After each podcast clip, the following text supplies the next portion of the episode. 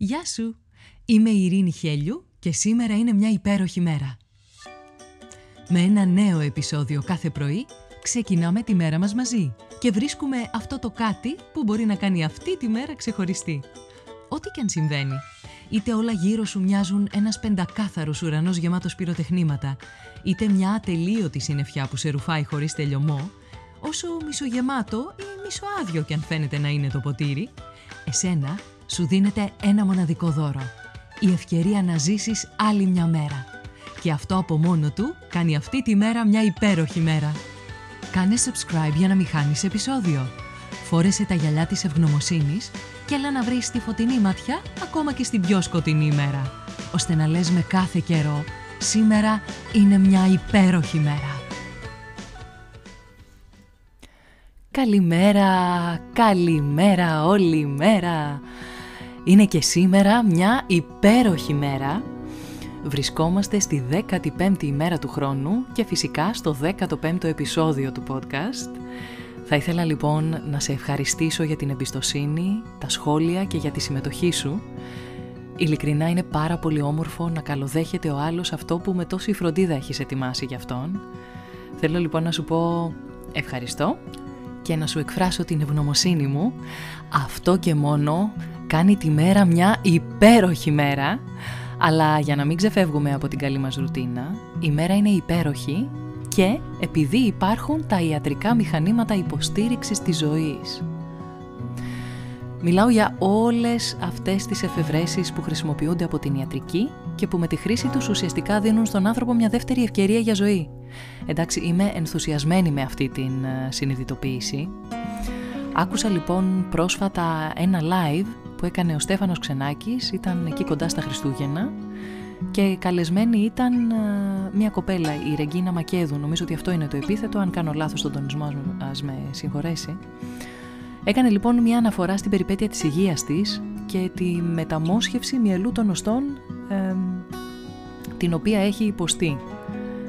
Πραγματικά Ρεγκίνα σε ευγνωμονώ, διότι μέσα από την ιστορία σου φώτισες εκτός των άλλων, εκτός από τη σημασία δηλαδή της δωρεάς αίματος και μυελού των οστών, το μοναδικό αυτό το υπέροχο θαύμα των ιατρικών μηχανημάτων που με τη χρήση τους δίνουν ουσιαστικά μια δεύτερη ευκαιρία για ζωή.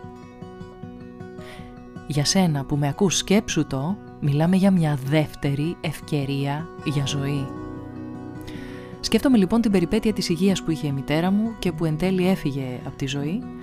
Ακριβώς όμως επειδή υπήρχαν αυτά τα μηχανήματα υποστήριξης, κερδίσαμε όλοι, η ίδια και εμείς, η οικογένειά της, ένα μήνα ζωής, έναν πραγματικά πολύτιμο μήνα.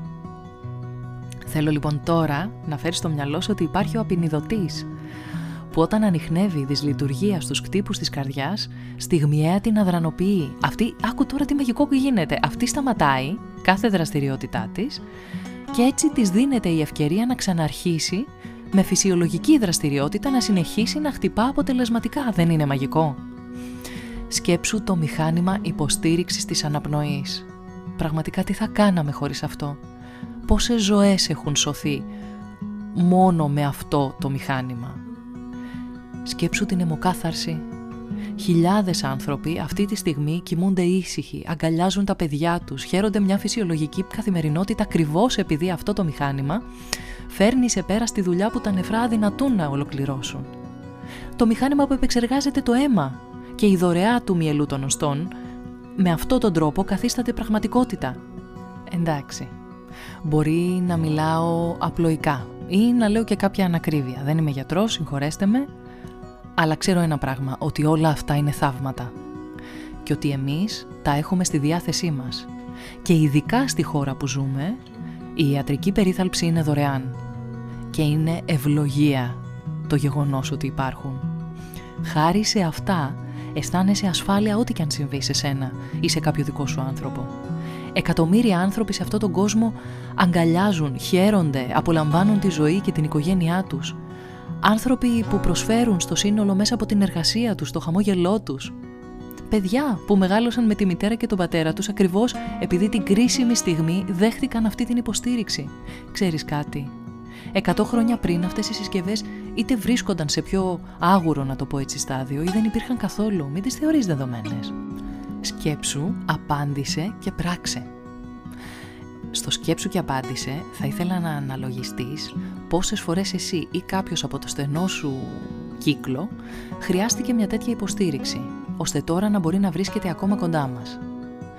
Σε ό,τι αφορά στην πράξη, το αφήνω σε σένα.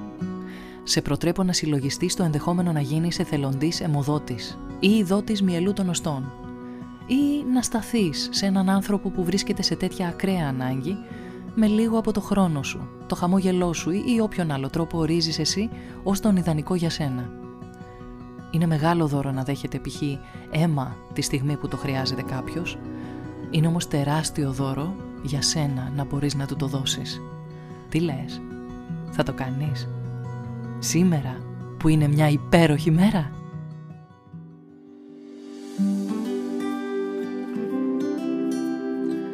Ήταν ένα ακόμα επεισόδιο του podcast «Σήμερα είναι μια υπέροχη μέρα». Στο τέλος του επεισοδίου υπήρχε ένα ερώτημα για σένα. Απάντησέ το, μπες στη δράση και χτίσε μια ομορφότερη μέρα για σένα και τους γύρω σου. Αν νομίζεις πως υπάρχει κάποιος που μπορεί να υποφεληθεί από το podcast, κοινοποίησέ του το επεισόδιο. Αν δεν το έχεις κάνει ήδη, μπες στην πλατφόρμα που ακούς το podcast, βάλε αστεράκι και άφησε το δικό σου σχόλιο. Με αυτό που κάνει τη σημερινή μέρα μια υπέροχη μέρα για σένα. Ραντεβού αύριο το πρωί.